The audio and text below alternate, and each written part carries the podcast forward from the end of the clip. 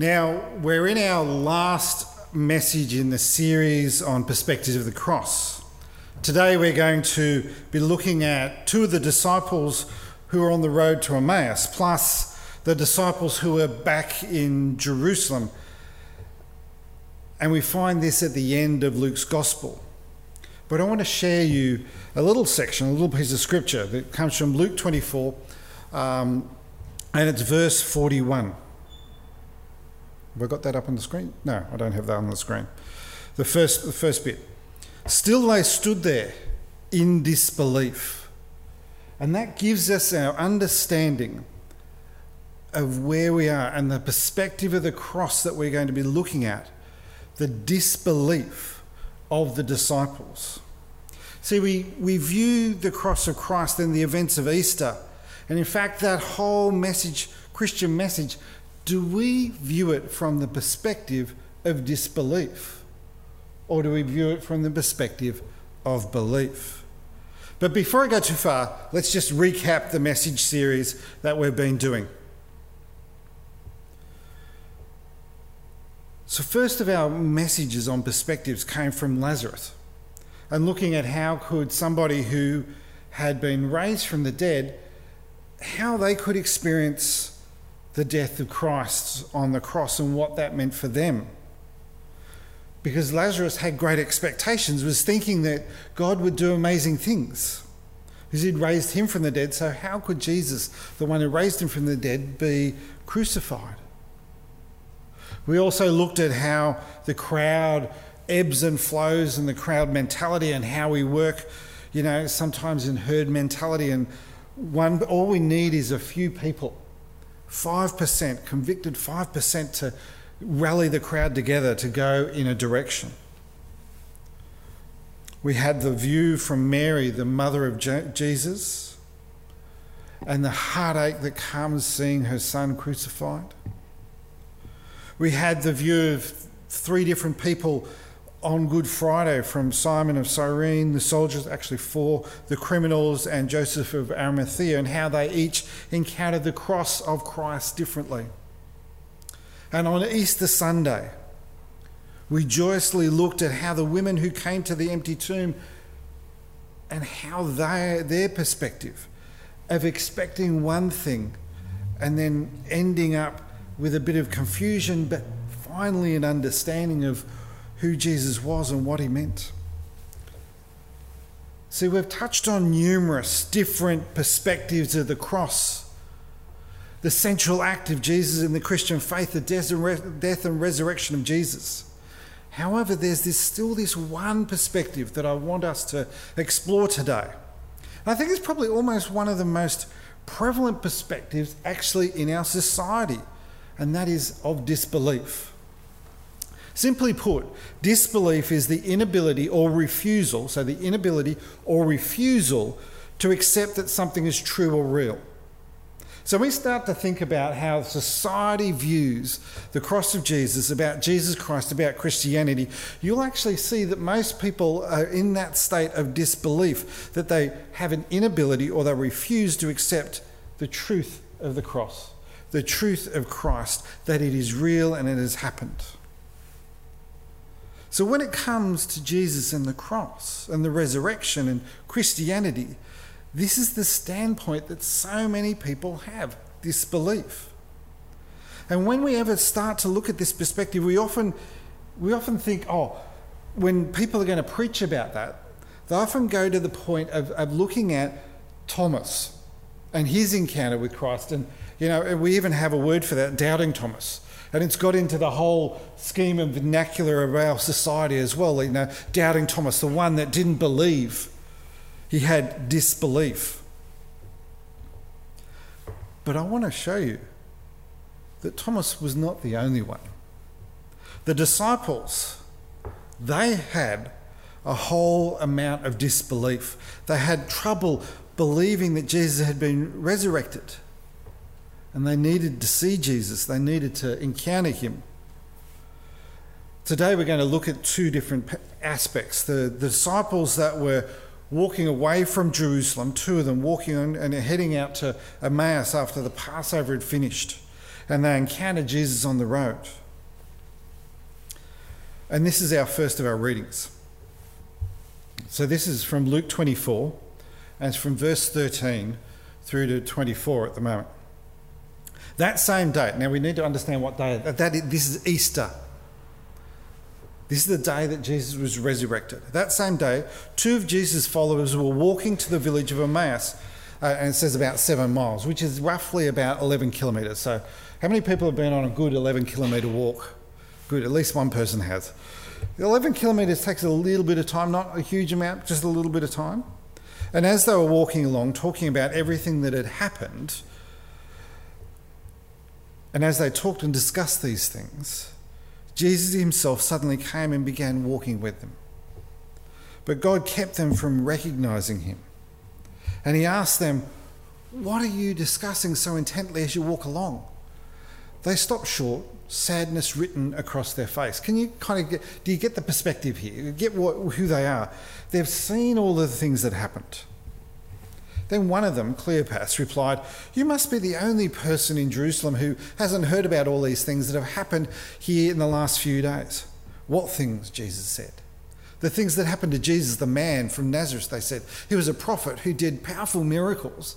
So they, they understood what he, who he was and what he'd done. And he was a mighty teacher in the eyes of God and all the people. But our leading priests and other religious leaders handed him over to be condemned to death and they, and they crucified him. We had hoped that he was the Messiah who had come to rescue Israel. This all happened three days ago. And, and some women from our group of his followers were at the tomb early this morning. And they came back with this amazing report. They said his body was missing. And they had seen angels who told them that Jesus is alive. Some of our men also ran to see, and sure enough, the body was gone, just as the women had said. You can kind of hear the disbelief coming out in the voice, can't you?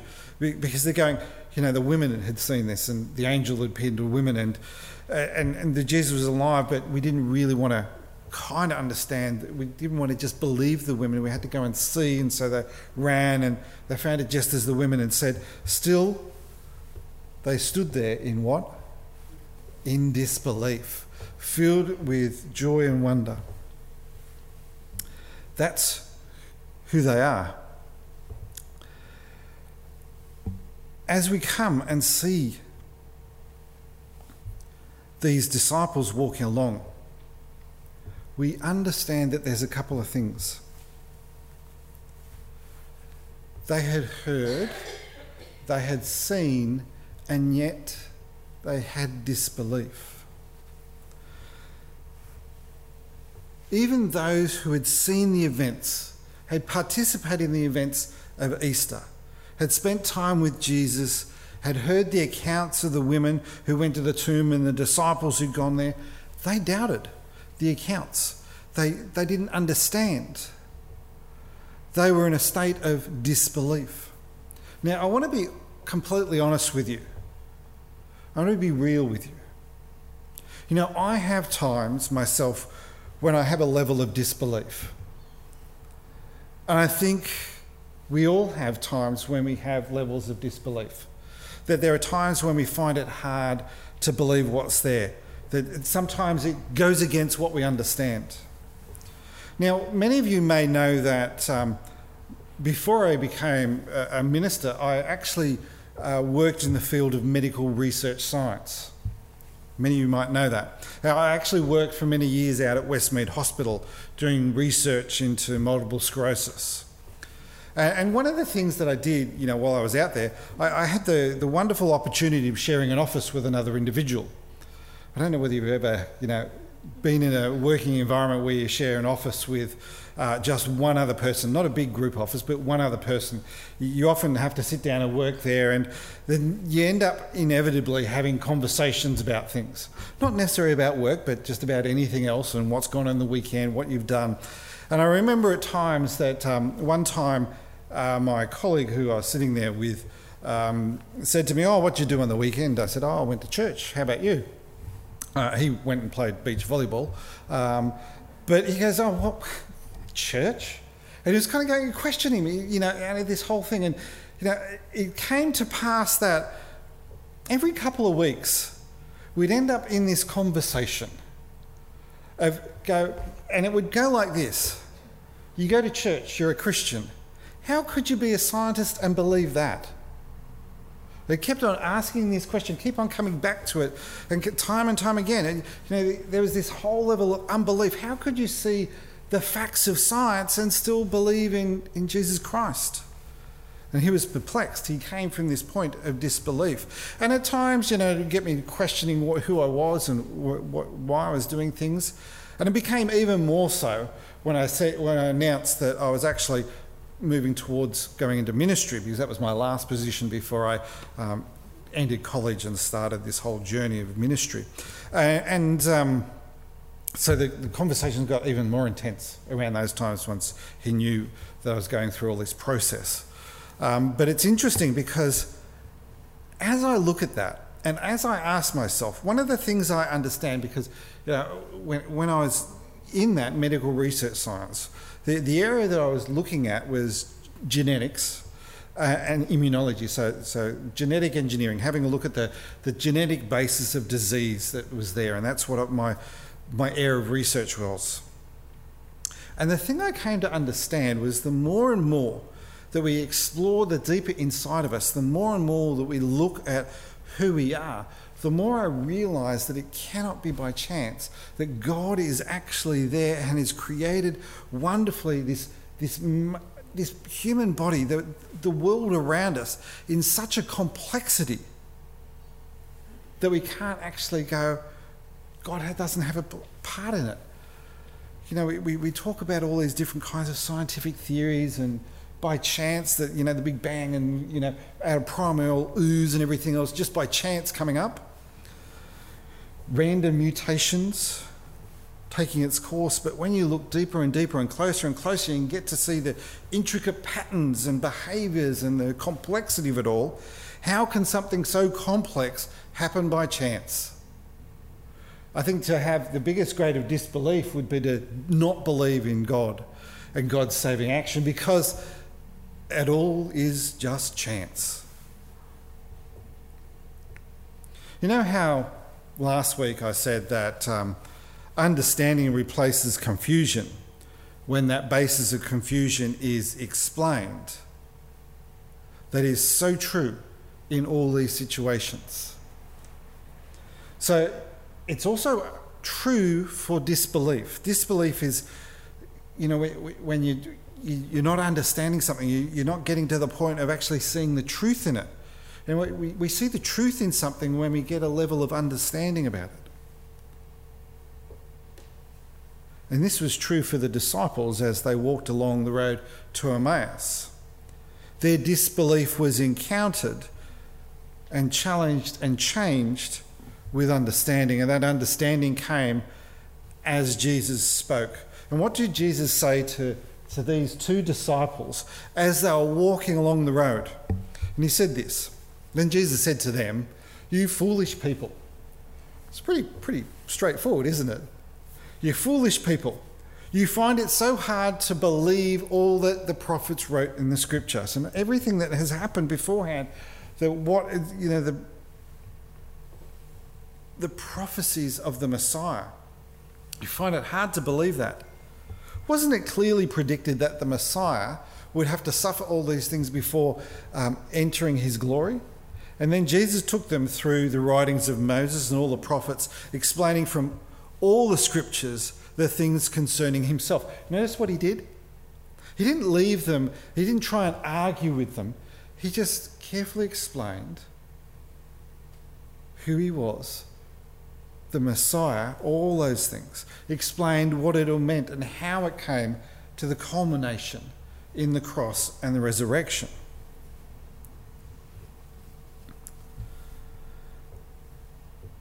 He explained it away. He helped them to understand. See, the thing is, disbelief stops us from seeing the true nature of Jesus, stops us seeing from the power, seeing the power of the cross. If we only come to this perspective of Christianity, if we only come to the perspective of Jesus, if we only come to the perspective of the cross from disbelief, we miss out on the na- true nature of Jesus. We miss out on the power. And so, what does it say? So, we're, you know, moving on. You know, the, the, these two disciples are walking along. It's getting late at night, it's getting late in the afternoon, and they invite Jesus to come and stay with them um, in Emmaus and spend the night because, you know, walking out on the roads um, at night is not the best thing. Staying out is not the best thing, so it's better to be safe. And, and then it goes into this Luke 24, verse 31. And suddenly their eyes were opened. They recognized him and at that moment, that he, that is Jesus, disappeared. They said to each other, Didn't our hearts burn within us uh, as he talked with us on the road and explained the scriptures to us? So, in other words, they're going, you know, there was something special there, there was something important there. And then within the hour, I love this, and within the hour, they were on their way back to Jerusalem. Now, if you walk at a reasonable pace, reasonable pace, about 11 kilometres will take you just under you know two hours to walk back. So this must have actually been incredibly important and valuable to them. Incredibly important that they no longer wanted to stay the night at Emmaus, but needed to get back to the disciples. And so they, they set out on their journey. They went back. You know, within that hour, they headed back into Jerusalem. And they found the 11 disciples and the others who were gathered with him, whose, who said, The Lord has risen. He appeared to, he appeared to Peter. And then the two from Emmaus told their story of how Jesus had appeared to them as they were walking along the road and how they had recognized him as he was breaking the bread. And just as they were tell, telling about it, Jesus himself suddenly standing there among them, Peace be with you, he said. But the whole group was startled and frightened, thinking that they were seeing a ghost. Why are you frightened? he asked. Why are your hearts filled with doubt? Look at my hands, look at my feet. You can see that it really is me. Touch me and make sure that I am not a ghost, because goats don't have bodies as you see that I do. And as he spoke, he showed them his hands and his feet and still they stood there in what? In disbelief, but filled with joy and wonder. Then he asked them, Do you have anything to eat? You know, here they are. You know, once the disciples had actually, you know, who were walking to Emmaus had, recognized Jesus, they, they decided it was so important they needed to go back and, and tell the others about it. Their hearts, their minds, had been changed. They no longer were in, disbel- in disbelief. They were believing in the power of God. They were believing in Jesus. They believed why he had risen. And they, they understood the significance of the cross. They had moved from disbelief to belief. They had moved from disbelief through understanding to belief. And they wanted to tell others because of this encounter with Jesus. But what about the other disciples? That had not been on the road, that had not encountered Jesus, what were they doing? What were they doing? You know, you know how I say, you know, we always blame Thomas for the one that doubted. What were the other disciples doing? Well, they were huddled away in a whole state of disbelief, even though the women had told them Jesus had risen, even though Peter had gone back and said, That is true what the women had said. They were still in a state of disbelief. So often, when we look at our the disciples, and how they reacted after the resurrection, we, tend to, we tend to pick on that poor Thomas. But we need to realize that all of them had a level of disbelief.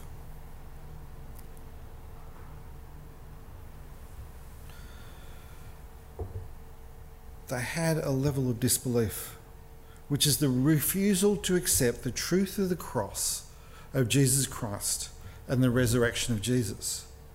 This is their disbelief they had. How do we counter this? See, the cross challenges us. It challenges our perception of the world. It challenges our place in this world. The cross is powerful and life changing if we're willing to believe in Jesus and what he has done. And so, what did Jesus do to those disciples who were up in, the, in, in that room together? Then he opened their minds to what? To understand the scriptures. Notice how understanding is so important. And he said, Yes, it is written long ago that the Messiah would suffer and die and rise from the dead on the third day. It was also written that this message would be proclaimed to the authorities of his name to all the nations, beginning in Jerusalem. There is forgiveness of sin for all who repent. And you are the witnesses to these things. See, we are the witnesses to the things that Jesus has done. We're the witnesses to the fact that Jesus changed his life.